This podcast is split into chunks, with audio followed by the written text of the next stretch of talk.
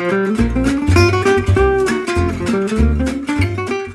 following episode contains information about the Astrea 7 Class A1 public offer and Class B public offer, which are offers directed only at investors in Singapore. This episode is not directed at and should not be assessed by persons located in the United States or US persons or investors in the European Economic Area or the United Kingdom. For more information on the offering and the applicable risk factors, please look through the prospectus. We provide information on how to obtain a copy of the prospectus at the end of this episode.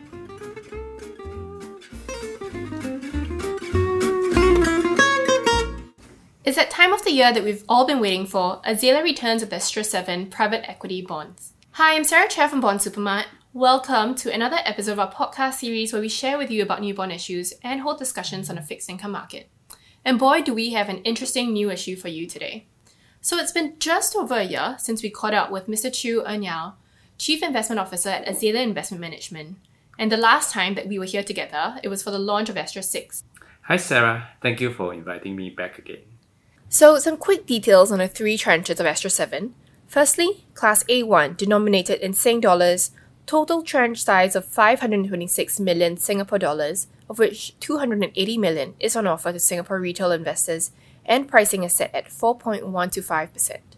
Next, Class A2, denominated in US dollars, total tranche size of 175 million US dollars that has been fully placed to institutions and accredited investors at an interest rate of 5.35%. And finally, Class B, denominated in US dollars, a total tranche size of 200 million US dollars, of which 100 million is on offer to retail Singapore investors. The pricing for this is set at 6%. And yes, you heard that right. For the first time, Class B bonds will also be available for subscription by the public in Singapore. So, Class A1 bonds, uh, similar to the past Astreas, will also be available for subscription by the public in Singapore. Applications must be at least 2,000 Singapore dollars for Class A1 and 2,000 US dollars for Class B. Yes, that's right. And we are very excited about this. So, um, 2022 has really turned out to be very different from 2021. You know, and so is the market environment in which the latest Astrea is, well, being issued. But one thing stays the same, which is that the concept behind these bonds is similar to that of previous Astreas. So before we take a deep dive into Astrea 7, and now could you just, you know, quickly do a, a recap for listeners as to how these PE bonds work? Yeah, sure, Sarah. So the Astrea PE bonds are bonds backed by cash flows from a diversified portfolio of PE funds. For each Astrea transaction, we typically issue a few classes of bonds with different terms and features. And Astrea 7 is no different. Astrea 7 offers three classes of PE bonds Class A1, A2, and B, of which A1 and B are available for retail investors in Singapore. For corporate bonds, the coupons and principal repayment are supported by cash generated from businesses of the bond issuer for Astrea transactions, the bonds are issued to finance the purchase of a portfolio of PE funds. The portfolio of PE funds is invested in hundreds of underlying companies. When these companies are sold, they generate cash which can be used to pay interest coupons and repay the principals of the bonds. Thank you, Earnyao. So, for our listeners, if you are interested to learn more about the basics and you know the structure of the Astreas, you can a listen to the past two episodes that we've done with Azalea last year to find out more. Okay, so let's kickstart this. Um, we'll go over a quick and easy one. Um, what are the credit ratings of this new Astrea 7? The Class A1 bonds are expected to be rated A plus by Fitch Ratings and S&P Global Ratings, while the Class B bonds are expected to be rated triple B plus by Fitch Ratings. All the Astrea 7P bonds are expected to come with the investment grade credit ratings.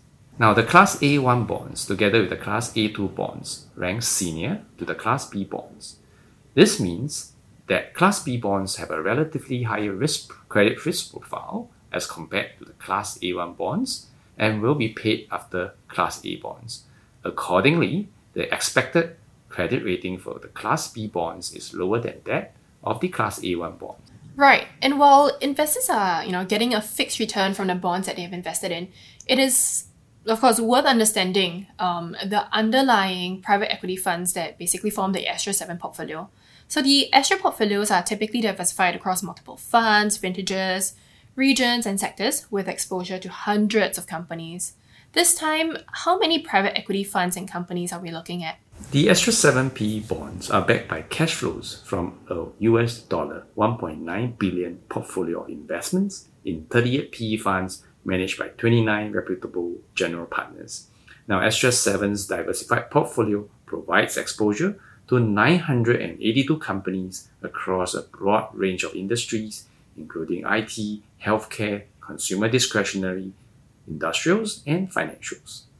This broad diversification helps to mitigate the negative impact of losses of any one fund or company in the portfolio.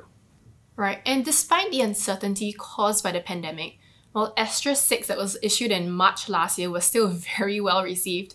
You know, given the popularity of the Astrea bonds among retail investors, we're actually really happy to hear that on top of Class A1, um, these investors can also now consider Class B. You know, so basically there, there are more opportunities and options for these retail investors. Yeah, indeed. We are very glad to be able to offer Class B to retail investors for the first time. And now, could you share with us some of the differences between the two, just you know, so our listeners can get an idea? Sure, Sarah. As you have heard earlier, each tranche will have its own interest rate. In addition, Class A1 bonds are denominated in Sing dollars and are subject to a mandatory call in five years, while Class B bonds are denominated in US dollar with a mandatory call in six years, if the respective conditions are met. Now, as mentioned earlier, Class A1 bonds rank higher than Class B bonds in the priority of payments.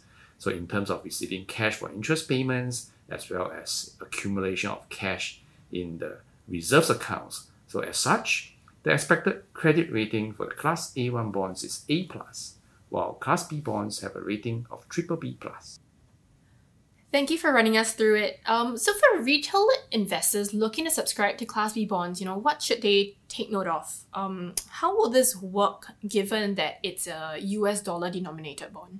Now, while the Class B bonds are US dollar denominated, it's important to note that ATM and other electronic applications for these bonds will be made in Singapore dollars based on the predetermined exchange rate.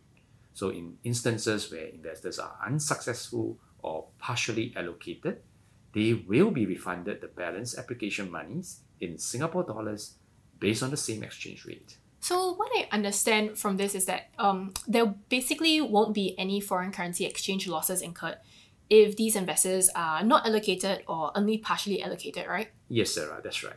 Great. In addition, you know, Astrea 7 will pay interest to bondholders every six months so for Class B bondholders, although interest and principal repayments on the Class B bonds are made by the issuer in US dollars, bondholders who have applied for CDP's direct crediting service will receive these payments in Singapore dollars at an exchange rate provided by CDP's partner bank unless they opt out of this arrangement. So for more information on how to apply for the bonds, you may refer to our prospectus. And now I'm interested though, like, what is the motivation behind issuing these Class B re- uh, bonds for retail investors? Why not, you know, just expand the Class A1 tranche that has already typically been available for retail and do away with Class B? Well, Sarah, the various classes of Astrea 7 PE bonds cater to investors with different risk preferences and investment horizons. Mm. So, in our regular engagement with retail investors through forums such as the Astrea Investor Day, we often receive queries on when the higher risk tranches of the Astrea structure can be made available to them. As retail investors become increasingly educated on the Astrea platform and the underlying asset class, we believe it may be an opportune time to introduce Astrea 7 Class B bonds to retail investors. Now, this is very much in line with our commitment to broaden access to private equity and bring retail investors closer to private equity in a phased and measured manner. Mm, that's a really big change. Well, now with uh, this fourth retail issuance, could you share with us what are some other noteworthy or um, differentiating points compared to previous Astrea retail PE bond issuances? So, aside from making Class B bonds available to retail investors, Astrea 7 has a similar structure and safeguards as previous Astrea transactions, but the larger portfolio for Astrea 7 enables us to offer more PE bonds to retail investors while making sure that the bonds remain well collateralized. Okay, well, do you think Astrea 7 is fairly priced? well, Sarah, the interest rates for the respective classes of Astrea 7 bonds have been determined through a competitive book building process with institutional investors. Now, the same interest rates that were set by these investors are then used for the retail offering. The interest rates for our Astrea bonds reflect institutional investors' views on interest rate outlook as well as on the credit quality of our issuance.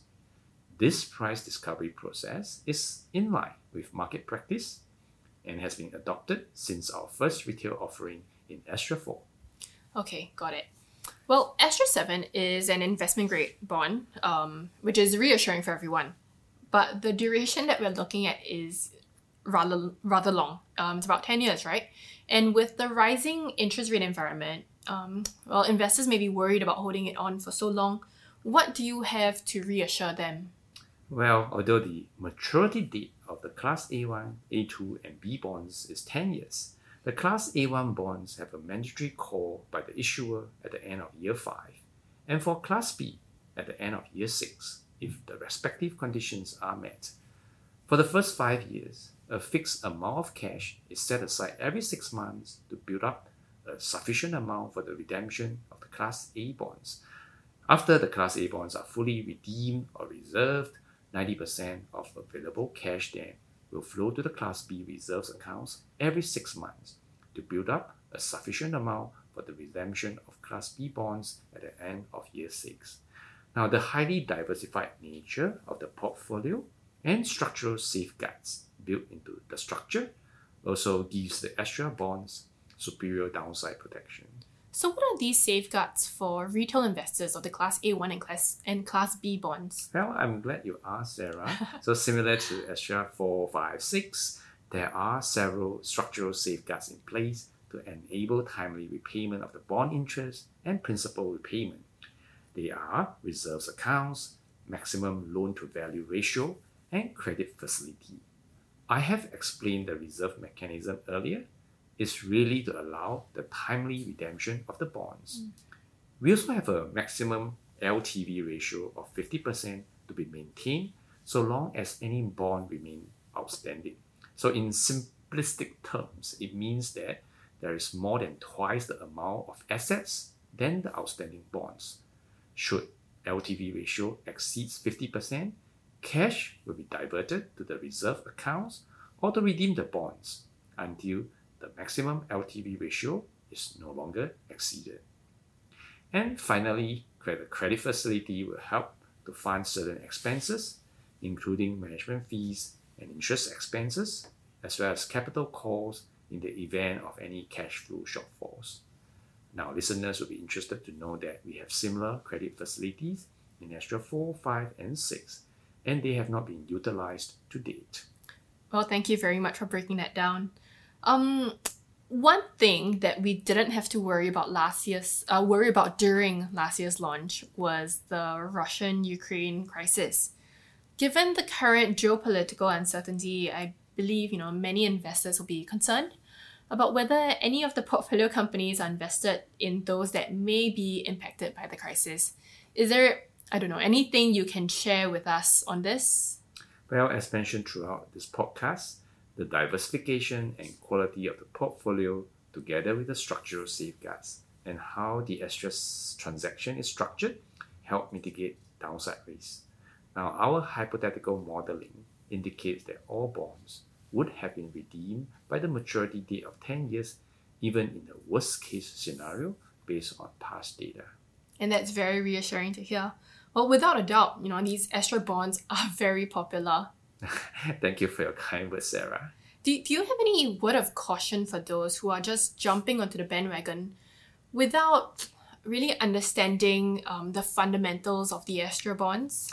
Well, certainly, all investments come with risk. Yep. Prospective bondholders should read our prospectus, watch the explainer videos, and management presentation to understand the products before they invest.